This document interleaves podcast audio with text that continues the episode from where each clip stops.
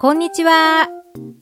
声を通して愛を伝えられる人を増やしたいナレーターの桐原さとみです。6月、衣替えですね。私も服、本棚、植木鉢の衣替えをしました。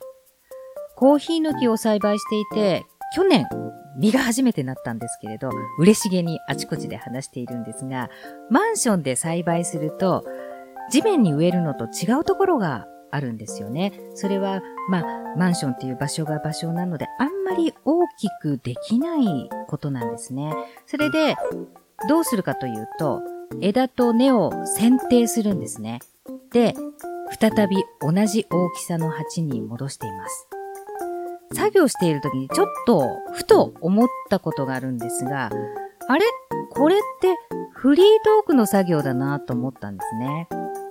私、職業柄、ネタがないんです。どうしたらよいでしょうか？っていう質問をよく受けます。私がフリートークを考えるときは、好きなことをいっぱい喋りたいんだけれども、相手は全部が好きじゃないから、伝わりやすくまとめる、ざっとそんな作業をするんですけれど、古い根っこ、はみ出た根っこ、邪魔な枝、読まない本とか、色あせた服、取捨選択して、この家や私に必要なものをギュッと凝縮する。なんだなんだ？フリートークって何気なく普段やっている作業と同じだなーって思ったんですね。まあ、なんでもないコーヒーの木の剪定作業すらネタに昇格しちゃったりするわけなんですけれど、このメルマガの何号か前にプロのネタの転がし方についてお話ししました。私の場合は妄想が過ぎるので言いたいことが多くなってしまう方なんですね。むしろ根っこの整理みたいにこれ以上大きくしないようにバッサリ剪定しなくちゃならないタイプです。このタイプの方は小出しに行くしかないので取捨選択力を磨く。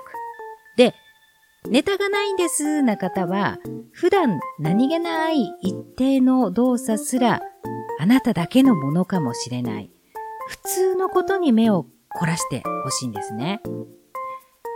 声優を育てる専門学校の講師をしていた時なんですけれども、ラジオフリートーク実習という授業を持っていまして、ある課題を出したことがあるんです。旅行会社で日本から行ける国の海外ツアーのパンフレットをありったけ旅行会社で集めて、それをくじ引きで引いてもらいました。その国を紹介する10分番組を作ってもらうという課題なんですね。そうなると面白いのは、一度も行ったことがない国の本とか、映画、音楽、料理、ものすごく気になってくるんですね。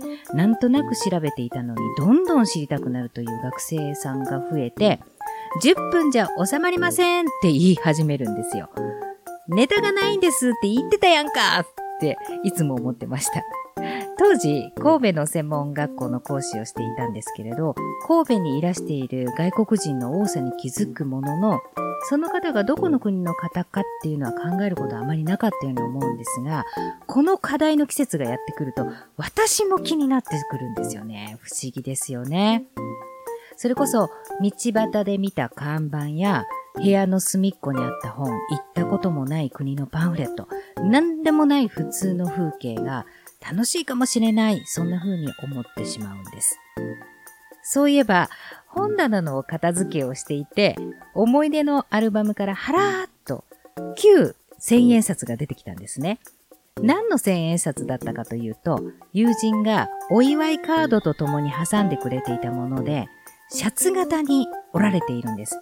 このシャツ型のあの写真はメルマガの方にも貼ってありますのでご覧いただくといいかなと思うんですが、面白いのは縁起物の単調鶴がシャツの表裏に来るように折ってあるんです。お祝いのカードだったからこのようにしてくれたんですね。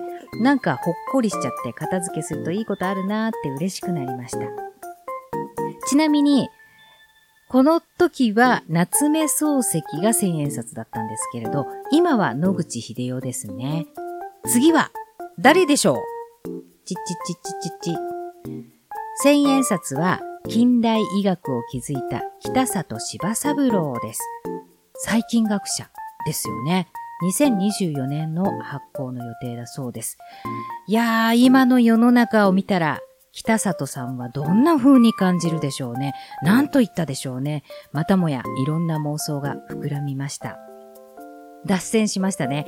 今日のネタがないの解消法をまとめますと次の3つになります。1、普通は普通じゃない。2、自分の不思議な疑問を誰かに語る。3、話すことから離れて体を動かしてみる。